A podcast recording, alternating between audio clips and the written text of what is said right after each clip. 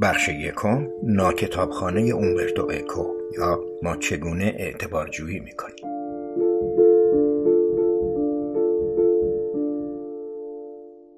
اومبرتو اکو نویسنده از اندک دانشمندانی است که علامه درون نگر و تیزهوشند او که کتابخانه شخصیش سی هزار کتاب دارد بازدید کنندگان را دو گروه می‌داند. یکی کسانی که با دیدن کتابخانه می‌گویند وای جناب آقای پروفسور دکتر اکو چه کتابخانه ای دارید؟ چند جلد از این کتاب ها را خانده اید؟ و دیگری البته اقلیتی بس کوچک که می‌فهمند کتابخانه شخصی ابزار پژوهش است نه زائده ای برای ارزای حس خودنمایی. ارزش کتاب های خوانده شده بسی کمتر از ارزش کتاب های نخوانده است. کتابخانه باید تا جایی که وضع مالی و وام مسکن و در حال حاضر بازار فشرده ملک اجازه می دهد پر از کتابهایی باشد حاوی چیزهایی که نمی‌دانید. هرچه سن بالاتر می رود دانش ما بیشتر می شود و کتابهای بیشتری گرد می آید و شمار فضاینده از کتابهای نخوانده در قفسه ها ما را با نگاهی تهدیدآمیز می نگرند. در واقع هرچه بیشتر بدانید قفسه کتابهای ناخوانده بزرگتر می شود. اجازه دهید این قفسه را ناکتابخانه بنامیم. ما دوست داریم از دانسته های خودمان مانند ملک شخصی پاسبانی و دفاع کنیم. چونان تاجی که به ما فرصت می دهد سری میان سرها در بیاوریم. بنابراین گرایش به تمرکز بر دانسته ها کششی انسانی است که به کارکرد ذهن ما برمیگردد و همین گرایش است که موجب توهین به احساسات اکو درباره کتابخانهاش می شود. کسی ناکارنامه اش را دست نمی‌گیرد راه بیفتد اینجا و آنجا درباره چیزهایی که نمی‌داند یا تجربه نکرده حرف بزند. این وظیفه رقبای اوست. اما خوب است این کار بشود. همان گونه که ما نیاز داریم منطق کتابخانه را وارونه کنیم خواهیم کوشید خود دانش را وارونه کنیم دقت کنید که قوی سیاه از برداشت نادرست ما از احتمال وقوع پیشامدها سر آورد. از میان آن کتاب های ناخوانده زیرا ما دانسته های خود را کمی زیاده جدی می گیریم. اجازه دهید آدم شکاک تجربه گرا را یعنی کسی را که بر کتابهای نخوانده باریک می شود و نمیکوشد با دانسته هایش مانند گنج یا دارایی یا حتی ابزاری برای ارزای حس احترام به خیش رفتار کند نادانشور بنامیم. در فصلهای این بخش به این پرسش می‌پردازیم که ما انسانها با دانش چه رفتاری داریم و نیز می‌پردازیم به اینکه ما نقل را برتر از تجربه میشمریم در فصل یکم سخن از پدیده قوی سیاه در میان است. بر پایه داستان شیفتگی خودم نسبت به این پدیده در فصل سوم تمایز بنیادی میان دو گونه بختی بودن را شهر می‌دهم. پس از آن در فصل چهارم بار دیگر به قوی سیاه برمیگردم. منتها این بار در شکل اصلیش و می‌پردازم به اینکه ما چگونه آنچه را که می‌بینیم تعمیم می‌دهیم. آنگاه به سه جنبه مسئله قوی سیاه می‌پردازم. در فصل پنجم خطای تأیید را شهر می‌دهم. یعنی این را که ما دنبال چیزهایی هستیم که دانایی ما را تایید کنند و نه نادانی ما را. و توضیح می‌دهم که چگونه احتمال دارد به ناروا بخش دست نخورده کتابخانه را خار بداریم. در فصل ششم می‌پردازم به مغلطه قصه ای یعنی به اینکه ما چگونه خود را با داستانها و روایات فریب می‌دهیم. فصل هفتم مربوط است به اینکه چگونه هیجانات بر نتیجه گیری اثر می‌گذارند. در فصل هشتم مسئله شاهد خاموش یا نیرنگ های تاریخ را برای پنهان داشتن قوی سیاه شهر می‌دهند و در فصل نهم می‌پردازم به مغلطه کشنده تولید دانش از دنیای بازی ها. فصل اول کارآموزی یک شکاک تجربی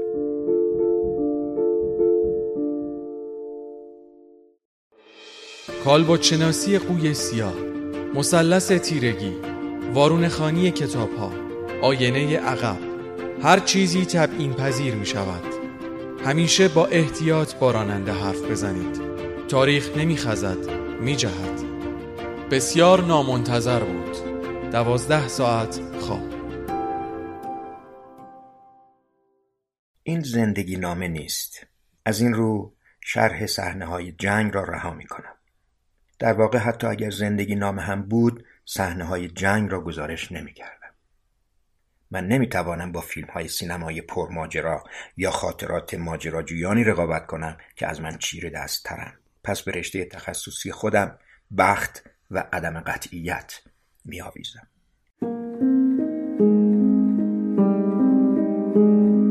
کالبدشناسی قوی سیاه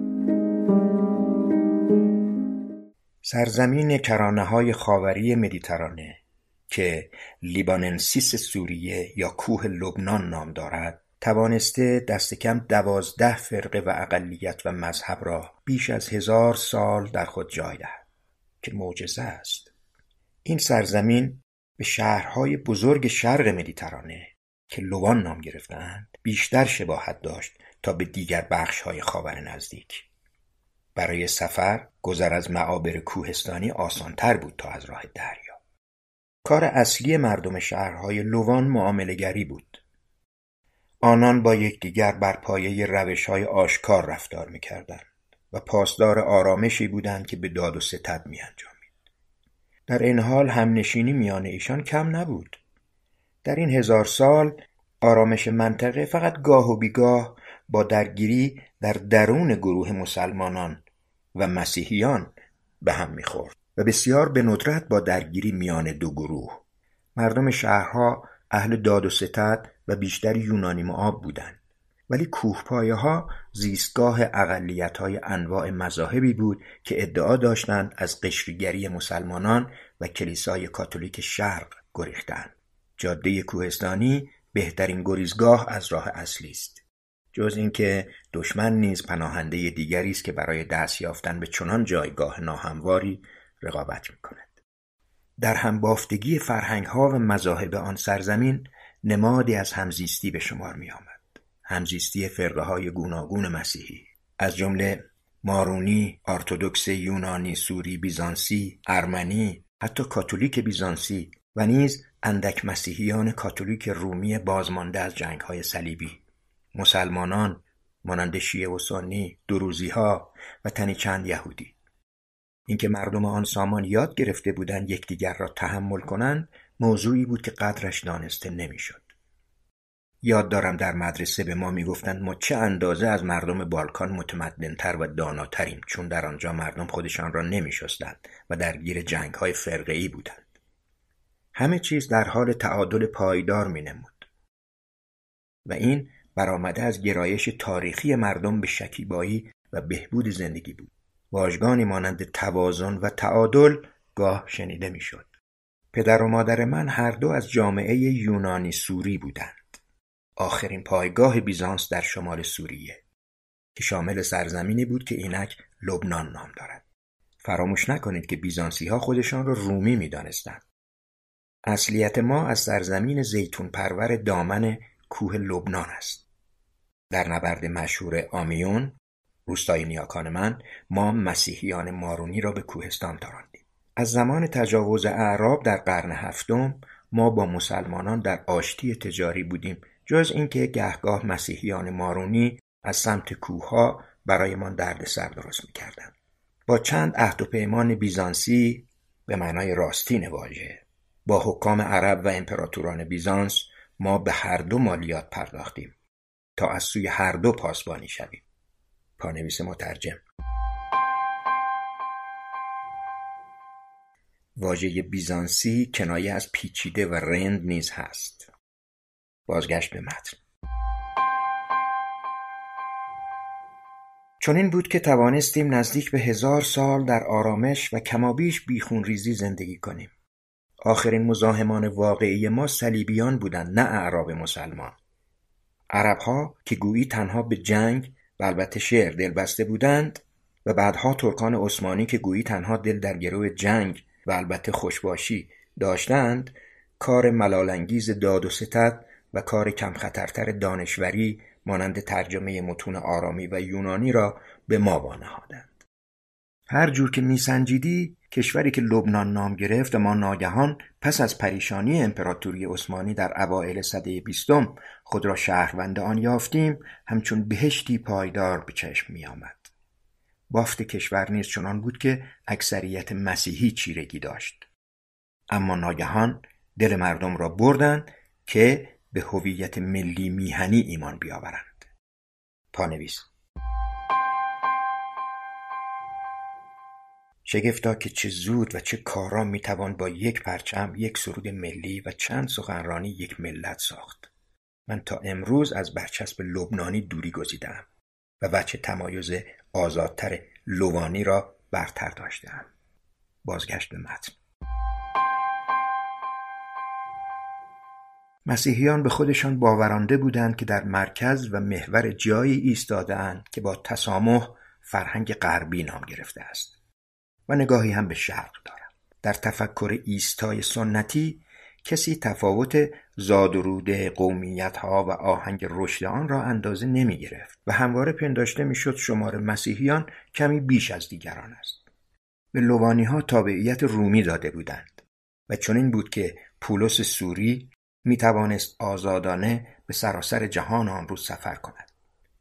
مردم به هر چیزی که گمان می‌رفت ارزش پیوستن دارد پیوند خورده بودند دروازه های سرزمین پیوسته به روی مردم جهان بازتر می‌شد. شیوه زندگی مردم پربار، اقتصاد شکوفا، هوا معتدل درست مانند کالیفرنیا و کوههای پربرف بر فراز مدیترانه سر به آسمان کشیده بود. لشگری از جاسوسان چه غربی چه از کشور شوراها زنهای خیابانی موبور نویسندگان شاعران ماجراجویان فروشندگان مواد مخدر قماربازان شیدا تنیسبازان آنان که پس از اسکی دور هم گرد می آمدند و بازرگانان از تمام حرفه های مکمل یکدیگر شیفته آنجا بودند. بسیاری از مردم جوری رفتار می‌کردند که گویی در یکی از فیلم های قدیمی جیمز باند نقش دارند. یا در روزگاری به سر می‌برند که جوانان خوشگذران سیگار میکشیدند مینوشیدند و به جای رفتن به باشگاه ورزشی از ارتباطشان با خیاطان خوب بهره می‌گرفتند. آنجا ویژگی اصلی بهشت را داشت. گفته می‌شد رانندگان تاکسی آنجا با ادبند. گرچه من تا یاد دارم با من نبودند. درست است. وقتی به عقب مینگریم خاطرات مردم از آن سرزمین شاید دلانگیزتر از آنی باشد که در عالم واقع بود. من کم سالتر از آن بودم که بتوانم از خوشیها بهرهمند شوم. ضمن اینکه یک شورشی آرمانگرا بودم و از همان آغاز روی کردی پارسایانه یافتم چنان که از چشمک های دلفریب مال بیزار بودم و به فرهنگ لوانی که بسیار تجملگرا و شیفته چیزهای مادی بود حساسیت داشتم. در نوجوانی شیفته زندگی در جایی بودم که در پیرامونم جیمز باندهای کمتری ببینم. با وجود این یاد دارم در فضای روشنفکری آنجا چیزی برایم جایگاه ویژه‌ای داشت. من به دبیرستان فرانسوی می‌رفتم که یکی از نشینان فهرست مراکز موفق آموزشی در مقطع دیپلم بود حتی در رشته زبان فرانسه. زبان فرانسه با نوعی پیراستگی در آنجا مکالمه می‌شد. مانند روسیه پیش از انقلاب مسیحیان لوانی و بزرگزادگان یهودی از استانبول تا اسکندریه با کاربرد زبان رسمی فرانسه برای خواندن و نوشتن خود را از دیگران جدا می آنان که بیش از دیگران برخوردار بودند برای تحصیل به فرانسه می‌رفتند. چنان که هر دو پدر بزرگ من رفتند. پدر پدرم در سال 1912 و پدر مادرم در 1929 دو هزار سال پیش همین حس جدایی زبانی بزرگزادگان خودپسند لوان را بران می داشت تا به زبان یونانی بنویسند نه به زبان بومی خودشان آرامی. و پس از زوال یونانی معابی نیز آنان زبان عربی را برگزیدند. انجیل عهد جدید به زبان یونانی سست اشراف محلی مردم پایتخت ما یعنی انتاکیه نوشته شده بود. و هم از این رو بود که نیچه فریاد زد خدا به زبان یونانی بدی حرف زده است. چون این بود که آن سرزمین نه تنها بهش نام گرفته بود بلکه گفته می‌شد چهار راه معجزه آسای چیزهایی است که به ظاهر فرهنگ شرقی و غربی نام گرفتند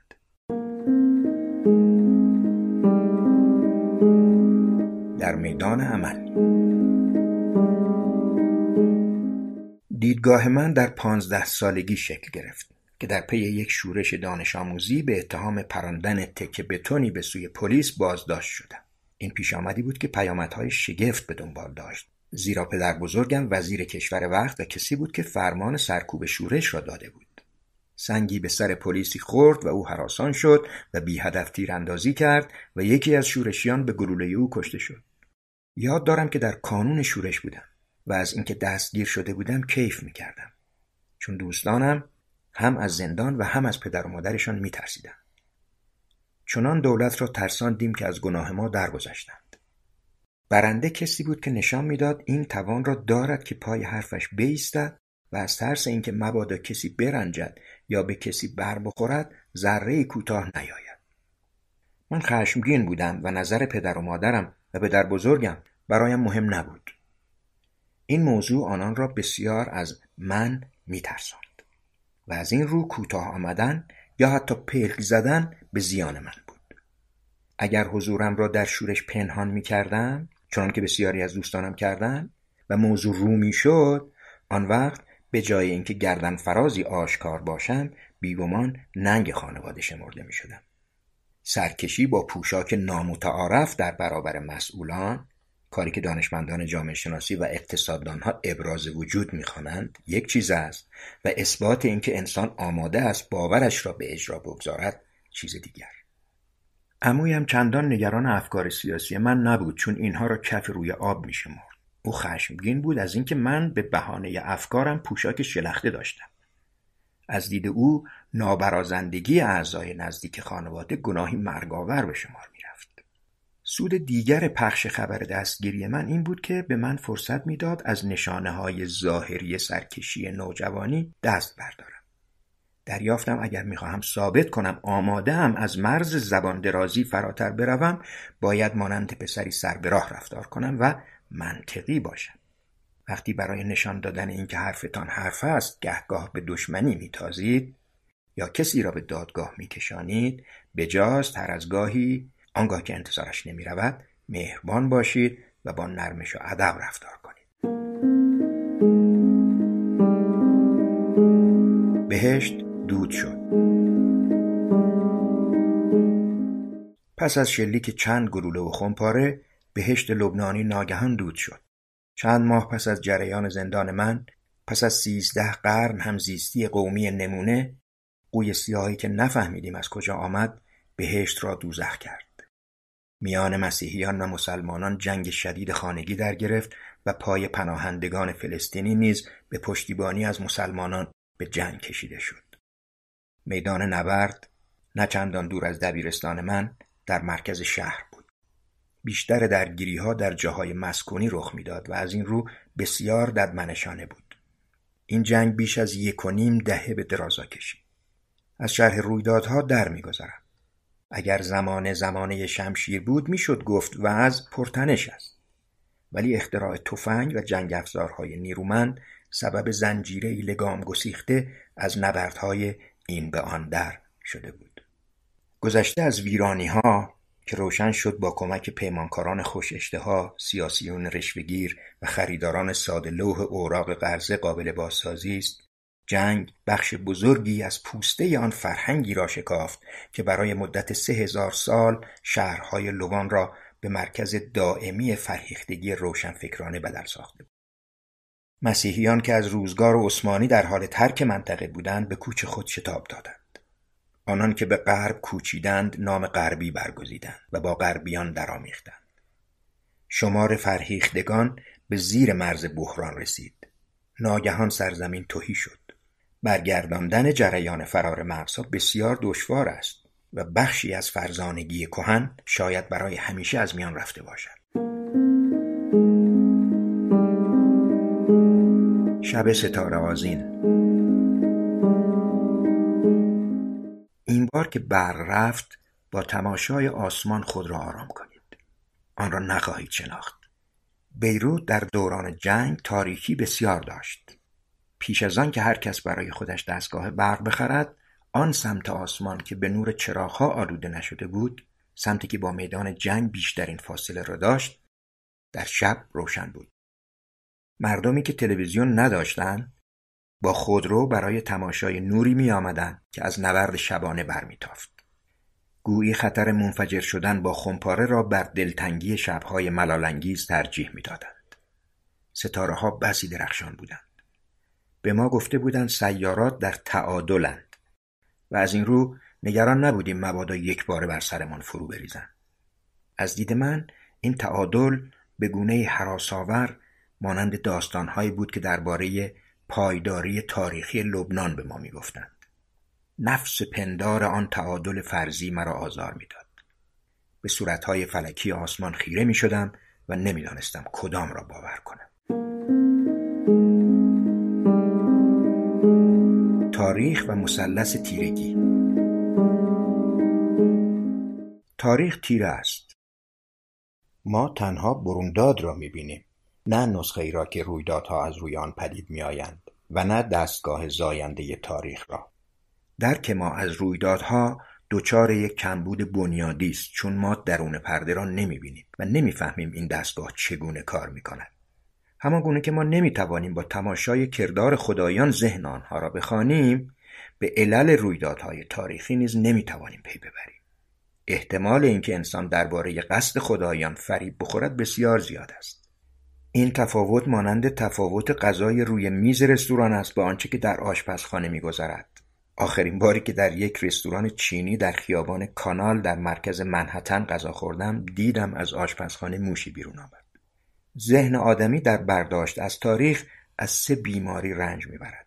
چیزی که من آن را مثلث تیرگی مینامم. یک توهم درک. همه گمان دارند آنچه را که در جهان میگذرد می‌فهمند. جهانی که پیچیده تر یا بختی تر از آن است که در کمند فهم افتد. دو تحریف پسنگرانه. ما تنها پس از رخ دادن پیشامدها می توانیم وضع را ارزیابی کنیم چنان که گویی آنها را در آینه دید عقب می بینیم. تاریخ در کتابهای درسی آراسته تر و روشنتر از واقعیت تجربی است.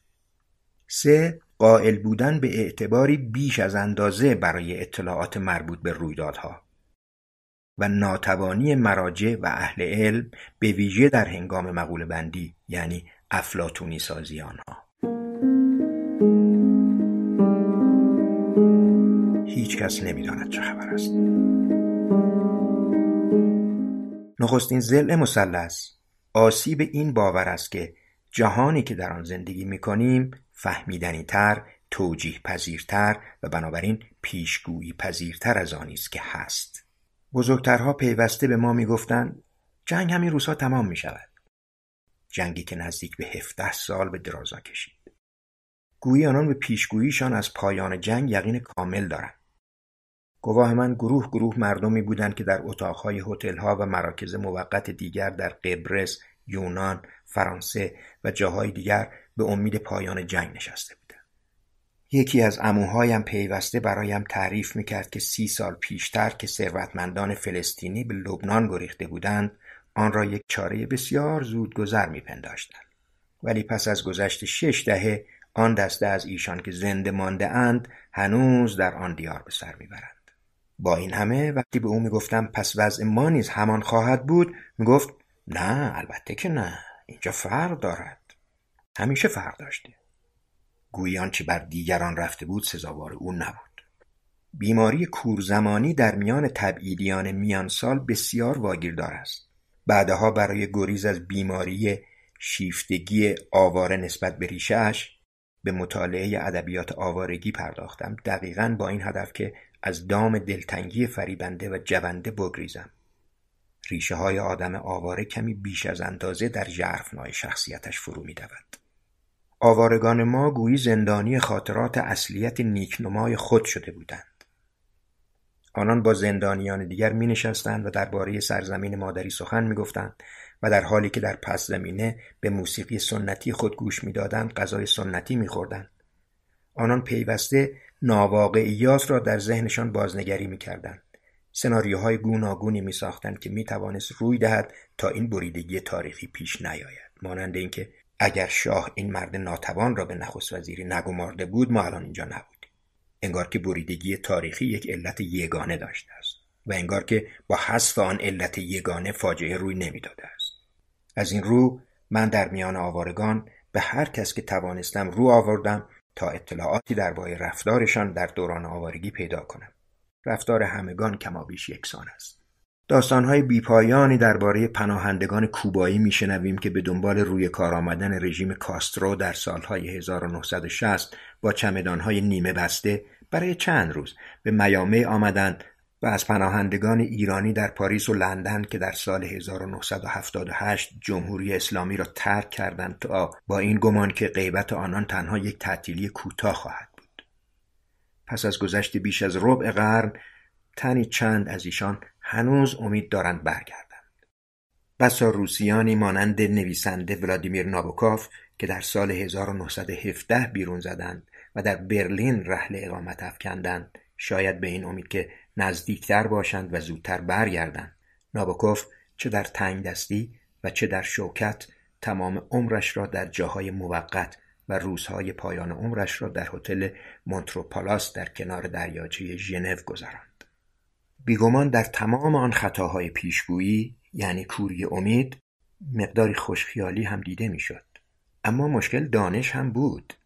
دینامیک جنگ لبنان آشکارا پیشگویی ناپذیر بوده است. با این همه استدلال مردم در هنگام بررسی رویدادها روند ثابتی را نشان می‌داد. کمابیش تمام کسانی که این موضوع برایشان مهم بود گویا متقاعد شده بودند که می‌دانند چه میگذرد هر روز پیشامدهایی کاملا بیرون از پیشگفته های آنان روی می‌داد اما آنان نمیفهمیدند که وقوع آن پیشامدها را پیشگویی نکردند بسیاری از آنچه که رخ می‌داد اگر کسی پیشا پیش به آن میاندیشید بسی دیوانه وش به نظر می آمد. اما پس از وقوع رخ داد دیگر چنان نمی نمود. این محتمل نمایی پس نگرانه موجب می شود پیش آمد قابل فهمتر و شدنیتر به نظر برسد. من بعدها دقیقا همین توهم فهم را در پیروزی کسب و کار و بازارهای مالی دیدم. تاریخ نمیخزد میجهد بعدها ضمن اینکه داشتم اندیشه هایم را در درک پیشامدهای بختی سامان می‌دادم با بازنگری رویدادهای دوران جنگ در یادم دریافتم ذهن ما ماشین توجیه شگرفی است که می‌تواند کمابیش از هر چیزی معنا بیافریند می‌تواند برای هر پدیده انبوهی تبیین فراهم آورد. اما در مجموع از درک پیش بینی ناپذیری ناتوان است. آن پیشامدها تبیین ناپذیر بودند. اما باهوشان گمان داشتند می‌توانند تبیینهای قانع کننده برای آنها بیابند. البته پس از روی دادن پیشامدها و از این گذشته گمان داشتند هرچه شخص باهوشتر تبییناتش پذیرفتنیتر. اما نگرانی بیشتر در این بود که تمام آن برداشتها و توجیهات منطقی و سازگار می نمودند و توهی از ناسازگاری.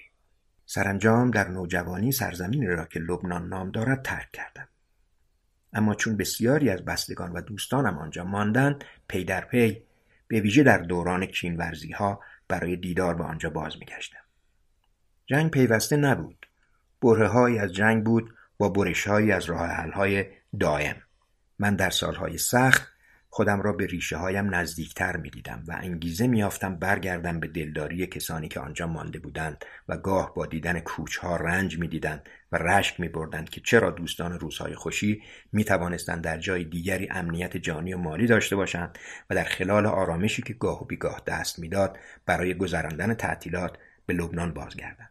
وقتی مرگ بر مردم میبارید من نمی توانستم در بیرون لبنان کار کنم یا درس بخوانم.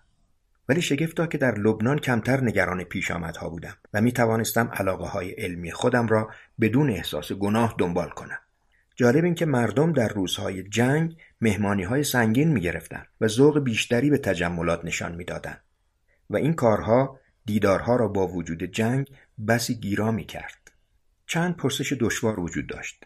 چگونه می‌شد پیشگویی کرد که مردمی که الگوی شکیبایی می نمودند توانستند یک شبه از بیخ بربر شوند. چرا تغییر چنین ناگهانی بود؟ من در آغاز گمان داشتم شاید جنگ لبنان برخلاف جنگ های دیگر به راستی قابل پیشگویی نیست و نژاد مردم لوان پیشیده تر از آن است که رفتارشان فهم شود. اما بعدها وقتی به بررسی تمام پیشامدهای بزرگ تاریخ پرداختم دریافتن بیقاعدگی رفتار آنان خاص ایشان نبود. لوان سرزمین پیشامدهای پی در پی بوده است. پیشامدهای پیشگویی نشده. چه کسی ظهور مذهب چیره مسیحیت را در مدیترانه و بعدها در جهان غرب پیشگویی کرده بود؟ رخدادنگاران رومی آن روزگار حتی اشاره هم به مذهب نو نکردند مورخان مسیحیت از نبود اشاره معاصران آن روزگار در شگفتند. گویا افکار یک یهودی به ظاهر مرتد برای بزرگان آن زمان چندان جدی نبوده که گمان برند رد پای از او برای نسلهای آینده خواهد ماند از این رو تنها در یک مرجع معاصر آن روزگار به عیسی ناصره اشاره شده و آن هم کتاب جنگ های یهودی نوشته جوزفوس است که این هم ممکن است بعدها به وسیله یکی از کاتبان مؤمن افزوده شده باشد مذهب رقیب که هفت قرن بعد پدید آمد چه؟ چه کسی پیشگویی کرد که سوارانی چند تنها ظرف چند سال امپراتوری خودشان و قوانین اسلامی را از شبه قاره هند تا اسپانیا بگسترانند این گسترش اسلام در اصطلاح سومین از نوع خودش بود که حتی بیش از مسیحیت به کلی پیشگویی ناپذیر بود. ناگهانی بودن این رویدادها بسیاری از مورخانی را که چشمی به آنها دارند به شگفتی انداخته است. یکی از ایشان جورجیس دابی ابراز شگفتی می کند که ده قرن یونانی معابی لوانی با چه شتابی با یک ضربه شمشیر نابود شد. یکی دیگر از متأخرین ایشان پال وین صاحب کرسی تاریخ در کالج دو فرانس کاملا به جا سخن از مذاهبی می‌گوید که مانند پرفروش های بازار کتاب و فیلم و موسیقی گسترش یافتند. قیاسی که نشانگر پیشگویی ناپذیری است. این گونه گسلها که در روند پیوسته تاریخ پدید آمده اند حرفه تاریخ نگاری را دشوار کردند بازنگری پژوهشگرانه گذشته با بیشترین ریزکاوی چیزی از جهتگیری تاریخ به کسی یاد نمی دهد. تنها موجب می شود گمان کنیم تاریخ را فهمیده تاریخ و جوامع نمی خزند می جهند. از این گسل به آن گسل با فراز و فرودهایی در میانه با وجود این ما و البته مورخان دوست داریم به پیشروی تاریخ با گامهای کوتاه و قابل پیشگویی باور داشته باشیم. من از رسیدن به این نتیجه که ما ماشین های عظیم واپس نگر هستیم و اینکه آدمیزاد در خودفریبی دستی بس چابک دارد جا خوردم. و از آن پس این باور هرگز مرا رها نکرده است. هر سالی که میگذرد باور من به این تحریف تاریخی بیشتر می شود دفتر خاطرات عزیز درباره تاریخی که پس می رود ما پیشامدها را تحریف شده می بینیم به سرشت اطلاعات توجه کنید. از میان میلیون ها یا شاید میلیاردها رویداد کوچک پیش از یک واقعی بزرگ ما بعدها تنها شماری اندک را به آن واقعه ربط می دهیم. حافظه ما محدود و فیلتر شده است و ما دوست داریم تنها آن اطلاعاتی را به یاد بیاوریم که پس از وقوع پیش آمد با آن همسو می نمایند. مگر اینکه مانند فیونز چهره اصلی داستان کوتاه فیونز پرحافظه اثر جورج لوئیس بورخس باشید که هیچ چیز را فراموش نمی کند و گویا محکوم است زیر بار سنگین اطلاعات خام زندگی کند. البته او چندان زنده نمی ماند. و اما نخستین تجربه من از برخورد با تحریف ناشی از واپس نگری. من در سالی اگرچه ناپیوسته با آز فراوان کتاب میخواندم. در آغاز جنگ زندگی من در زیرزمین با یورش جسم و جانم به کتابهای گوناگون گذشت. مدرسه بسته بود و خمپاره میبارید. زندگی در زیرزمین سخت ملال آور است. نخستین نگرانی من این بود که چگونه با افسردگی به جنگم و کتاب بعدی چه باشد. بگذاریم که کتاب خواندن از روی بیکاری به اندازه خواندن از روی میل مزه ندارد. پانویس مترجم بنوا مندلبرو که کمابیش در همین سنین اگرچه نزدیک به چهار دهه پیش از من تجربه مشابهی داشته خاطراتش از جنگ را رشته ای دراز از دلتنگی توصیف می کند که گهگاه با لحظات کوتاهی از ترس بسیار شدید گسسته می شده است. بازگشت به متن من می‌خواستم فیلسوف باشم. هنوز هم می‌خواهم. از این رو حس می‌کردم باید با مطالعه اجباری اندیشه های دیگران سرمایه بیاندازم. وضع زمانه مرا وامی داشت جنگ را از دیدگاه نظری و کلی مطالعه کنم. بکوشم به دل تاریخ پا بگذارم و از کار این ماشین بزرگ که رویدادها را پدید می آورد سر در بیاورم. شگفتا کتابی که بر من اثر گذاشت نوشته نه کسی از اهل اندیشه بلکه نوشته یک وقایع نگار بود. خاطرات برلین یادداشت‌های یک خبرنگار خارجی 1934 تا 1941 اثر ویلیام شایرر. شایرر خبرنگار رادیو بود و با کتابش ظهور و سقوط رایش سوم آوازه یافت. ناگهان حس کردم آن کتاب چشمانداز غیر متعارفی نشانم می‌دهد. پیش از آن آثار هگل، مارکس، توینبی، آرون و فیخته یا کتابهای مربوط به آثار آنان را درباره فلسفه تاریخ و ویژگی های آن خوانده بودم و برداشت گنگ من از مفاهیم دیالکتیک تا این اندازه بود که در این نظریه ها چیزی برای فهمیدن وجود دارد.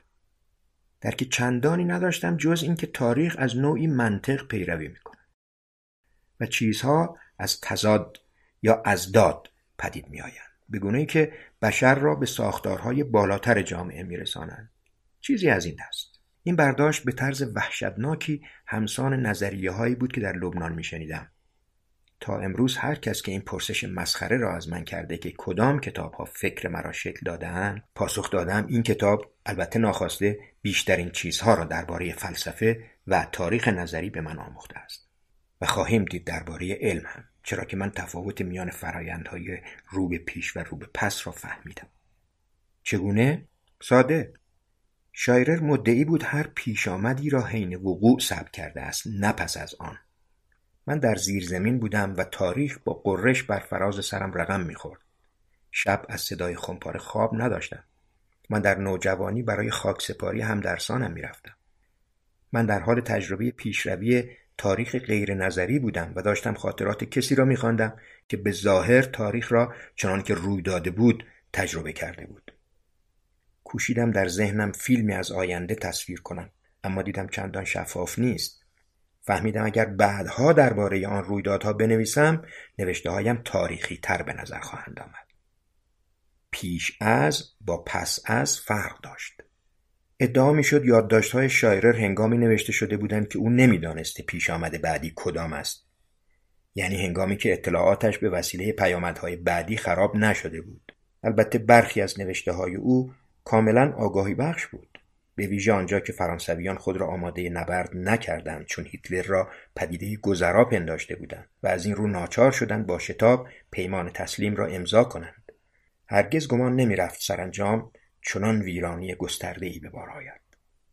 از آنجا که ذهنیات ما بسیار ناپایدار است دفترچه یادداشت اطلاعات ماندگاری در اختیار ما می‌گذارد کمابیش بیدرنگ ثبت شدند و بدین ترتیب به ما فرصت می‌دهد روی یک برداشت دست نخورده باریک شویم و ما را قادر می‌سازد بعدا پیشامدها را در بافتار خودشان بسنجیم. اما بار دیگر می‌گویم شیوه ادعایی توجیه رویدادها مهم است نه روند وقوع آنها. در واقع احتمال دارد شایرر و ویراستاران کتابش مقداری تقلب کرده باشند زیرا کتاب در سال 1941 منتشر شد و من شنیدم ناشران آن به جای اینکه چارچوب ذهنی نویسندگان را پیراسته از کجیهای پسنگرانه با امانت تصویر کنند کارشان این است که متن تحویل مردم می‌دهند. منظور من از تقلب این است که هنگام نشر آن بخش هایی که با پیش آمدها همخوانی نداشته حذف شده تا آن بخش هایی که برای مردم گیرا بوده پرمایه تر بنمایند در واقع فرایند ویرایش می تواند سخت تحریفزا باشد. به ویژه آنگاه که برای نویسنده یک ویراستار خوب نامزد شده باشد. با این همه کتاب شایرر یک حس درونی درباره کارکرد تاریخ در من پدید آورد. گمان بر این است که مردمی که در دوران آغازین جنگ جهانی دوم میزیستند بو برده بودند که پیش آمدی سهمگین در پیش است. هرگز پانویس مترجم. نیال فرگوسن مورخ نشان داد به رغم همه داستانهایی که از شکل گرفتن جنگ بزرگ و انباشتگی تنشها و بحران فزاینده گفته می شود جنگ شگفتی آفرید تنها از دید مورخان واپسنگر جنگ چاره ناپذیر می نمود. فرگوسن برای اینکه مقصودش را برساند از برهان تجربی هوشمندانه بهره می‌گیرد او به بهای اوراق قرضه سلطنتی که معمولا نشانه آینده نگری سرمایه گذاران درباره نیاز دولت به سرمایه است و به کاهش بیم مردم از درگیری دقت دارد زیرا جنگ ها کسر بودجه شدیدی بار می آورند. اما بهای اوراق قرضه پیشبینی جنگ را بازتاب نمی دهد.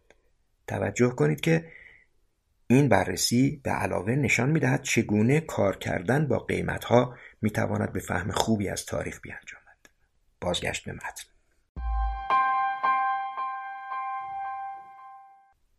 های شایره برای من یک برنامه آموزشی درباره دینامیسم عدم قطعیت بود. من می‌خواستم فیلسوف شوم ولی در آن زمان نمی‌دانستم بیشتر فیلسوفان حرفه‌ای از چه راهی زندگی می‌کنند. این بود که به جای فیلسوف شدن به ماجراجویی یا بهتر بگویم حرفه ماجراجویانه عدم قطعیت و نیز به فعالیت در زمینه های علمی و ریاضی کشیده شدم.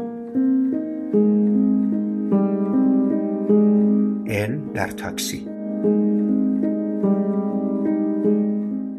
اینک زل سوم مثلث تیرگی یعنی آفت یادگیری را تعریف می کنم. پدر بزرگ من زمانی وزیر دفاع لبنان بود. پس از آن در روزهای آغاز جنگ پیش از کمرنگ شدن نقش سیاسیش وزیر کشور و معاون نخست وزیر شد. در تمام این سالها من او را از نزدیک زیر نظر داشتم. او به رغم جایگاهی که داشت درباره اینکه چه پیشامدهایی در راه بود به نظر نمی رسید چندان بیش از رانندهش میخائیل چیزی بداند. ولی برداشت میخائیل از پیشامدها برخلاف پدر بزرگم این بود که پیوسته تکرار می‌کرد خدا می‌داند. و بدین ترتیب کار فهم و ادراک را به عالم بالا وامی گذاشت. می‌دیدم آدمهای بسیار باهوش و آگاه در پیشگویی برتر از رانندگان تاکسی نبودند ولی یک تفاوت بنیادی وجود داشت راننده ها ادعا نداشتند به اندازه درس خانده ها می‌فهمند. جدا می‌گویم آنها کارشناس نبودند و این را می‌دانستند. کسی چیزی نمی‌دانست ولی متفکران نخبه گمان داشتند بیش از دیگران می‌دانند. چون متفکر نخبه اند و چون نخبه اند خود به خود از غیر نخبگان بیشتر می‌دانند. نه تنها در دانستن که در ارزش اطلاعات نیز جای گمان است. من می‌دیدم کمابیش تمام مردم از جزئیات رویدادهای جاری آگاهند. همپوشانی روزنامه ها آنقدر زیاد بود که هرچی بیشتر میخواندی اطلاعات کمتری میافتی با وجود این همگان آز داشتند یکایک نوشته های هر نشریه نو را بخوانند و به یکایک رادیوها گوش دهند چنانکه گویی قرار است گزارش بعدی خبر بزرگی را بر آنان آشکار سازد. مردم دانشنامه ای شده بودند از اینکه کی با کی دیدار کرد و فلان سیاستمدار به سیاستمدار دیگر چه گفت و با کدام لحن راستی لحن او دوستانه تر از حالت عادی نبود. ولی چه سود.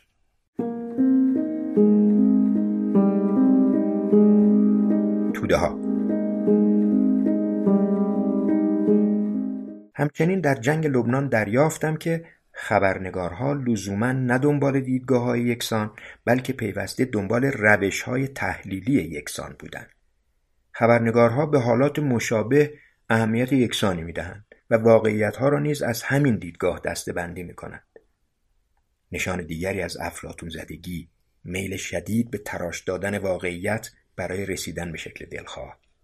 خبرنگاری هتلی اصطلاحی که رابرت فریسک ساخته بیش از پیش واگیرداری ذهنی را شدت می‌داد. در آغاز خبرنویسی لبنان بخشی از لوان یعنی مدیترانه خاوری به شمار می‌رفت. اینک ناگهان بخشی از خاورمیانه شده بود.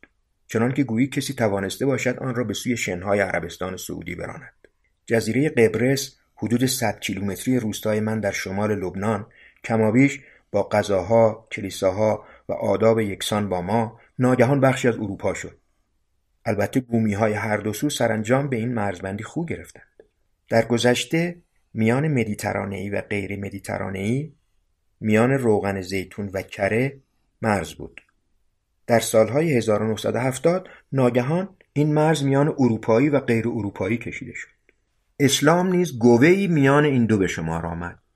کسی نمی‌دانست بومیان مسیحی و یهودی عرب زبان کجای این داستان می گنجیدند.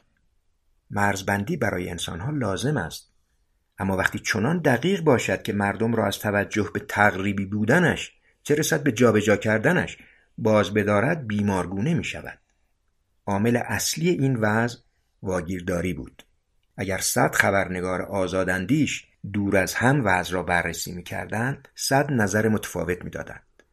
ولی فرایند خبرنگاری جوری بود که همگان چشم به دهان یکدیگر داشتند از این رو شمار دیدگاه های مستقل بسیار کم بود و تنها در پیرامون دیدگاه های خاصی همگرایی پدید می آمد و آن دیدگاه ها علت های ماجرا پنداشته می شدند. کمی از ماجرای لبنان بگذریم تا نمونه بیاورم. خبرنگاران اینک از آن سالها با اصطلاح دهه پرآشوب 1980 یاد می کنند.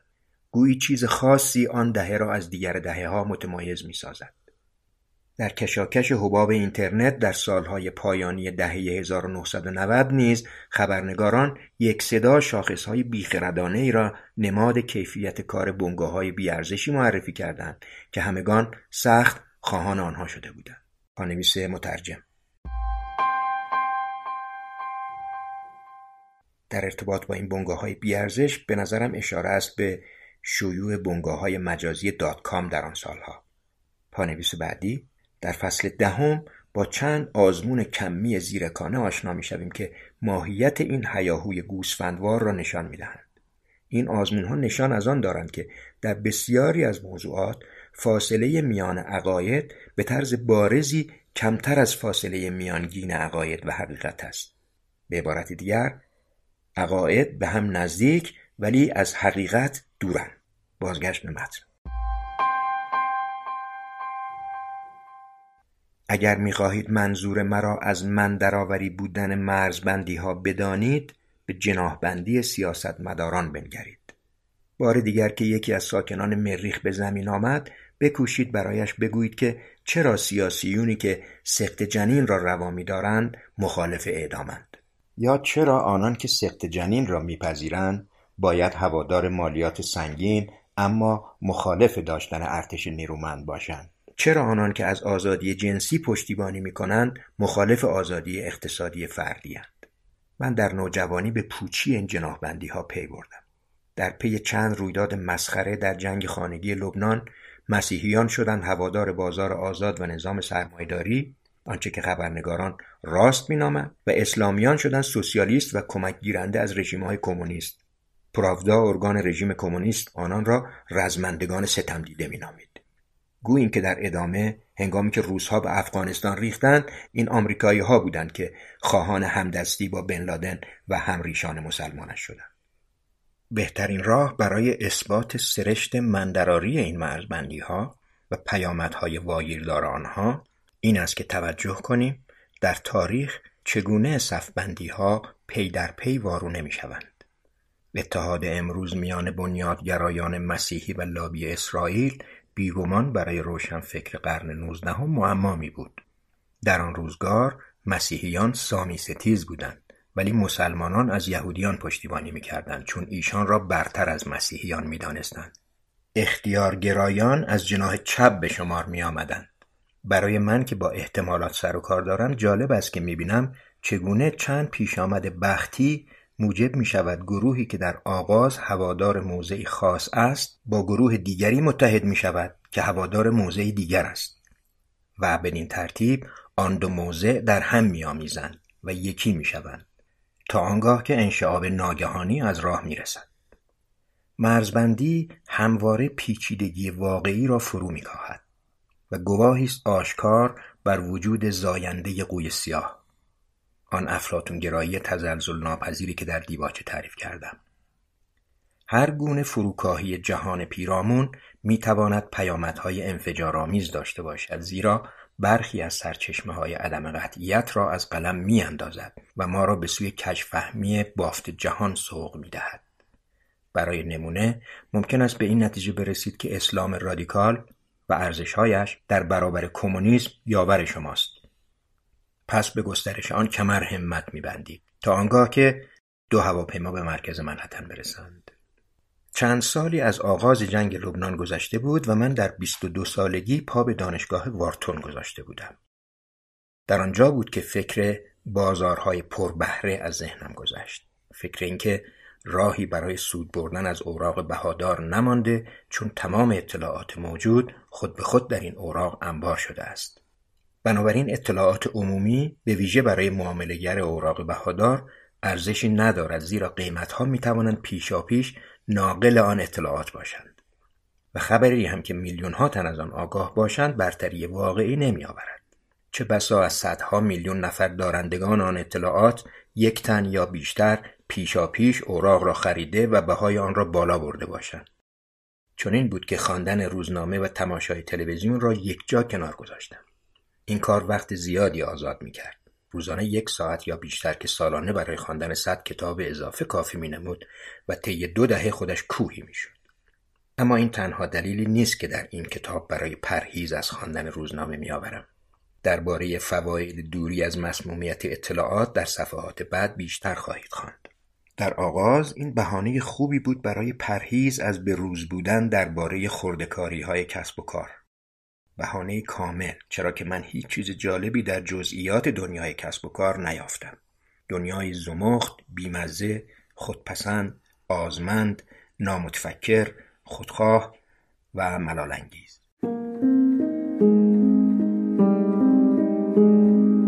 صحنه کجاست؟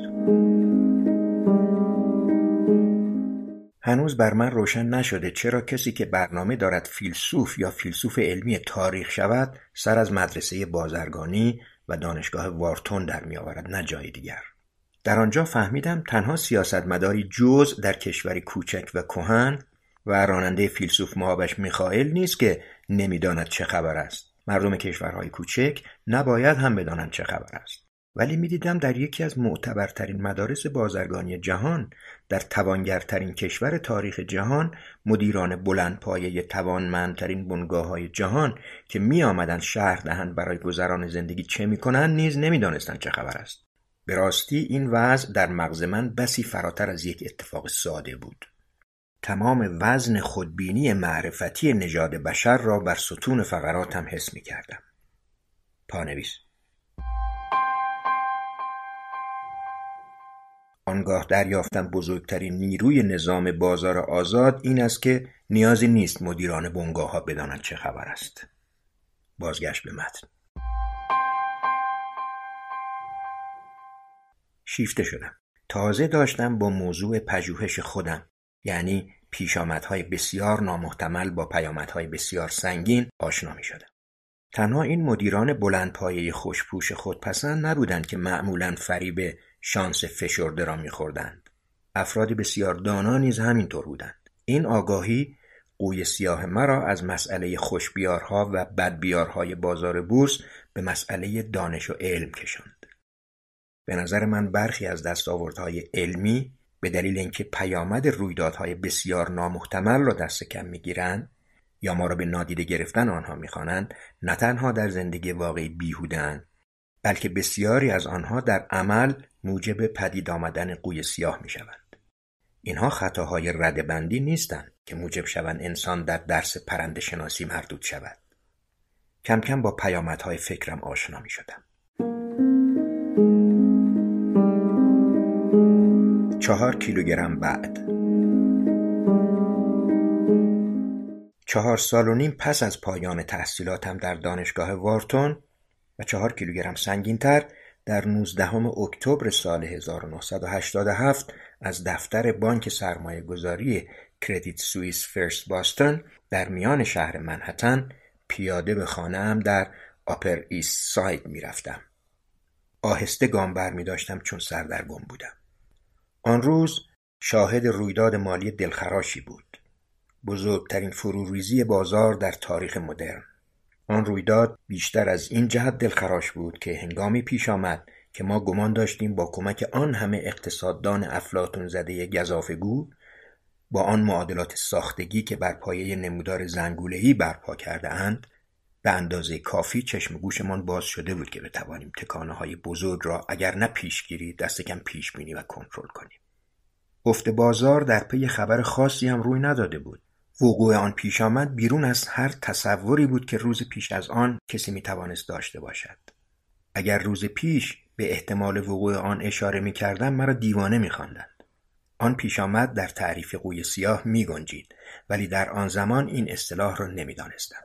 در خیابان پارک به همکارم دیمتریوس برخوردم و همین که خواستم با او به سخن درآیم زنی زار و پریشان خیشتنداری از کف داد و به میان سخنم پرید شما دو نفر می‌دانید چه خبر است؟ مردم بر ما گیج شده بودند. پیش از آن دو تن بزرگسال را در فرست باستون دیده بودم که در اتاقشان میگریستند. من تمام روز را در گرانیگاه رویدادها با مردم پریشانی گذرانده بودم که مانند خرگوشی که از برابر نور چراغ جلوی اتومبیل میگریزد این سو و آن سو میدویدند. وقتی به خانه رسیدم الکسیس پسرعمویم زنگ زد و خبر داد همسایش از طبقه بالای آپارتمان پایین پریده و خودکشی کرده است. هیچ نترسیدم. انگار لبنان بود. با یک تفاوت. من که هر دو را دیده بودم دریافتم پریشانی مالی می‌تواند بیش از جنگ روحیه انسان را خراب کند. دشواری مالی و خاری پیامد آن می‌تواند به خودکشی بیانجامد. در صورتی که به نظر نمی‌رسد جنگ به طور مستقیم چنین اثری داشته باشد. نگران بودم مبادا به پیروزی مساوی با شکست رسیده باشم. از لحاظ فکری آن پیش آمد نشان می‌داد حق با من بوده است. اما می ترسیدم بیش از اندازه محق بوده و شاهد آن باشم که نظام بازار زیر پایم خورد شود. به راستی نمی‌خواستم تا آن حد حق با من باشد.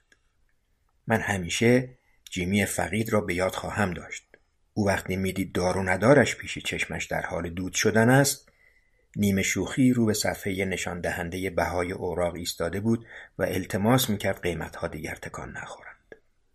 ولی در آن لحظه پول در نظرم هیچ ارزشی نداشت.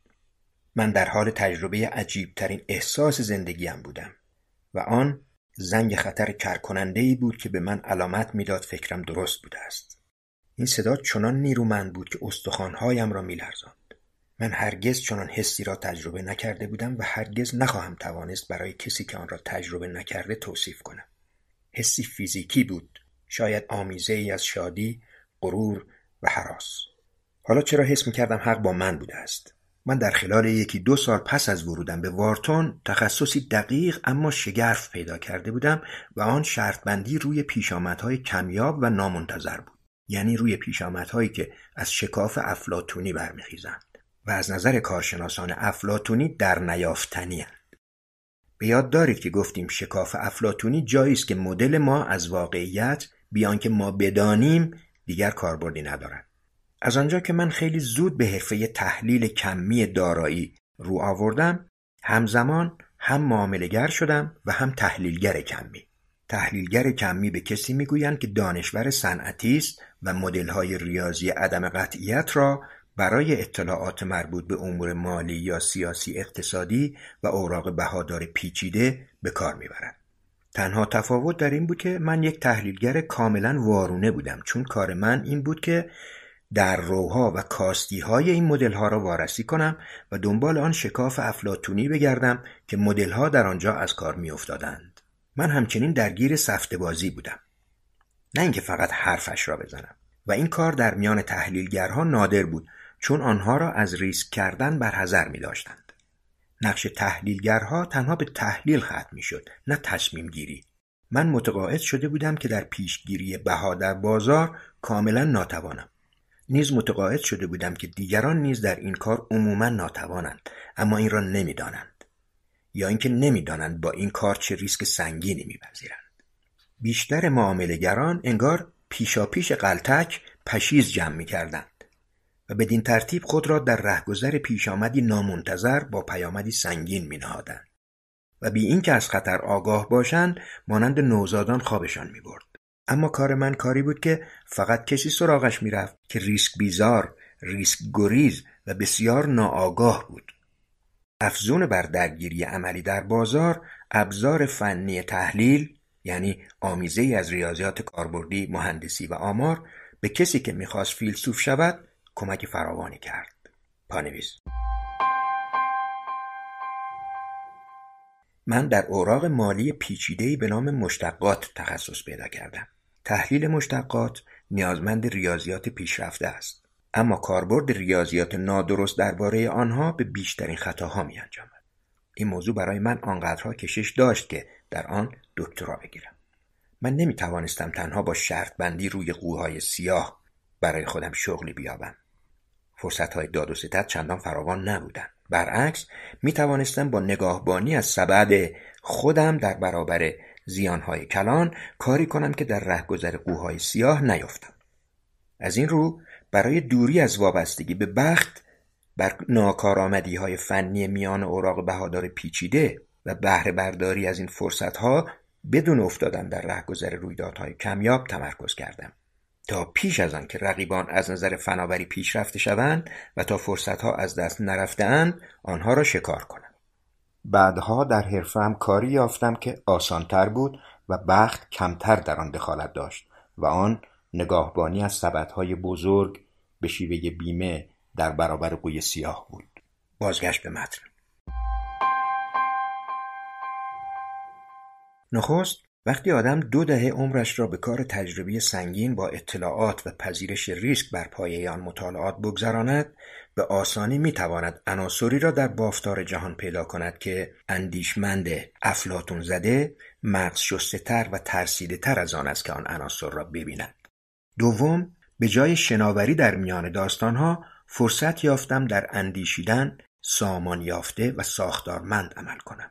سوم اینکه هم معرفت شناسی یعنی فلسفه دانش و هم فلسفه تاریخ با بررسی تجربی داده های سری های زمانی یا time series data که در واقع نوعی سند تاریخمند است که به جای کلمات حاوی اعداد است ممکن می نمود. پردازش اعداد با رایانه آسان است. بررسی داده های تاریخی انسان را آگاه می سازد به اینکه تاریخ رو به پیش می رود نه رو به پس و در هم ریخته تر از روایاتی است که نقل می شوند. هدف معرفت شناسی، فلسفه تاریخ و آمار فهم حقایق و سازوکارهای پدید آورنده آنها و جدا کردن قاعده مندی از تصادف در موضوعات تاریخی است. هر سه به پرسش چه می‌دانیم می‌پردازند. با این تفاوت که به قول معروف آنها را باید در چارچوبهای جداگانه یافت. دشنام استقلال آن شب 19 اکتبر 1987 دوازده ساعت تمام خوابیدم. برایم سخت بود به دوستانم بگویم حق با من بوده است. آنها هر کدام به نوعی از پیش آمد آن روز زیان دیده بودند. پاداش های آن زمان کسری از پاداش های امروز بود. اما اگر کارفرمای من یعنی فرس باستان و نظام مالی تا پایان سال دوام آورده بودند من پاداشی همسنگ پژوهانه دانشگاهی می گرفتم. این پولیس که گاهی آن را پول گور پدری می‌خواند که به رغم بیادبانه بودنش به آدم امکان می‌دهد مانند یک پارچه آقای دوران ویکتوریا آزاد از بردگی زندگی کند. این یک حاشیه امن روانی است. سرمایه بزرگی نیست که انسان را فاسد کند ولی آن اندازه هست که آزادی انتخاب به انسان بدهد تا بتواند شغل جدیدی بگزیند بی اینکه چندان نگران درآمد مالی آن باشد. در واقع این پول سپری می شود در برابر هرز فروشی فکر و انسان را از شر قدرت‌های بیرونی از هر نوعش آزاد می سازد. استقلال بستگی به آدمش دارد. همواره در شگفتم از فراوانی شمار کسانی که درآمدی انبوه دارند و به چاپلوسی میافتند چون وابسته به کارفرمایان و مشتریان خیشند و خود این موجب اعتیاد باز هم بیشتر آنان به پول می شود. پاداشی که دریافت کردم گرچه با برخی معیارها چندان کلان نبود به معنای دقیق کلمه تمام بلند پروازی های مالی مرا درمان کرد تا جایی که هرگاه حس می کردم وقتم را به جای مطالعه به کسب مال گذرانده ام خجالت می کشیدم. توجه داشته باشید که آن ناسزا هنگامی معنا می دهد که نه پس از گذاشتن گوشی تلفن بلکه پیش از آن بتوانی با لحنی سرخوشانه به کارفرمایی که کارش را دوست نداری بگویی گور پدرت در آن روزها شکستن گوشی تلفن در میان معاملهگرانی که پول از دست می‌دادند بی اندازه رواج داشت. برخی هم با شکستن صندلی میز یا هرچه که صدا می‌داد خود را آرام می‌کردند. یک بار در اتاق معاملات بورس شیکاگو یکی از معاملهگران قصد داشت مرا خفه کند. چهار نگهبان به زور توانستند او را از من دور کنند. او خشمگین بود که چرا من جایی ایستاده بودم که قلمرو او به شمار می‌رفت. چه کسی دوست دارد چنین محیطی را ترک کند؟ این را بسنجید با وقت نهار در تریای یک دانشگاه بیروح با استادان معدبی که درباره آخرین نیرنگ چینی های دانشکده سخن می‌گویند. این شد که در کار تحلیل و داد و ستد و اوراق بهادار ماندم. هنوز هم ماندم. اما خودم را عادت دادم به اینکه کار را به حداقل برسانم. فقط کارهای پربار و سرگرم کننده انجام دهم. تنها به فنی ترین جنبه ها بپردازم. هرگز به جلسه نروم. از همنشینی با آدم های موفق و آنان که لباس رسمی بر تن دارند و کتاب نمی‌خوانند دوری کنم و به طور میانگین از پس هر سه سال کار یک سال فرصت مطالعاتی بگیرم تا کاستی فرهنگ علمی و فلسفیم را جبران کنم. برای اینکه همین یگانه فکرم را به آرامی بپالایم خواستم بیخیال شوم. یک مکاشفگر حرفه‌ای در کافه ها و جاهای راحت بنشینم به میز کار و ساختارهای سازمانی نچسبم هر اندازه نیاز دارم بخوابم آزمندانه کتاب بخوانم و به احدی توضیحی بدهکار نباشم. دوست داشتم کسی کاری به من نداشته باشد تا بتوانم هر بار با گام کوچک بر پایه اندیشه قوی سیاه یک نظام فکری کامل برپا کنم. فیلسوف لیموزین سوار جنگ لبنان و فروریزی بازار بورس در سال 1987 پدیده های یکسانند. برای من روشن شد که کمابیش آدمها در به رسمیت شناختن نقش پدیده های از این دست دارای یک نقطه کور روانی هند. انگار از دیدن این قولها ناتوانند یا اینکه به تندی آنها را از یاد می‌برند.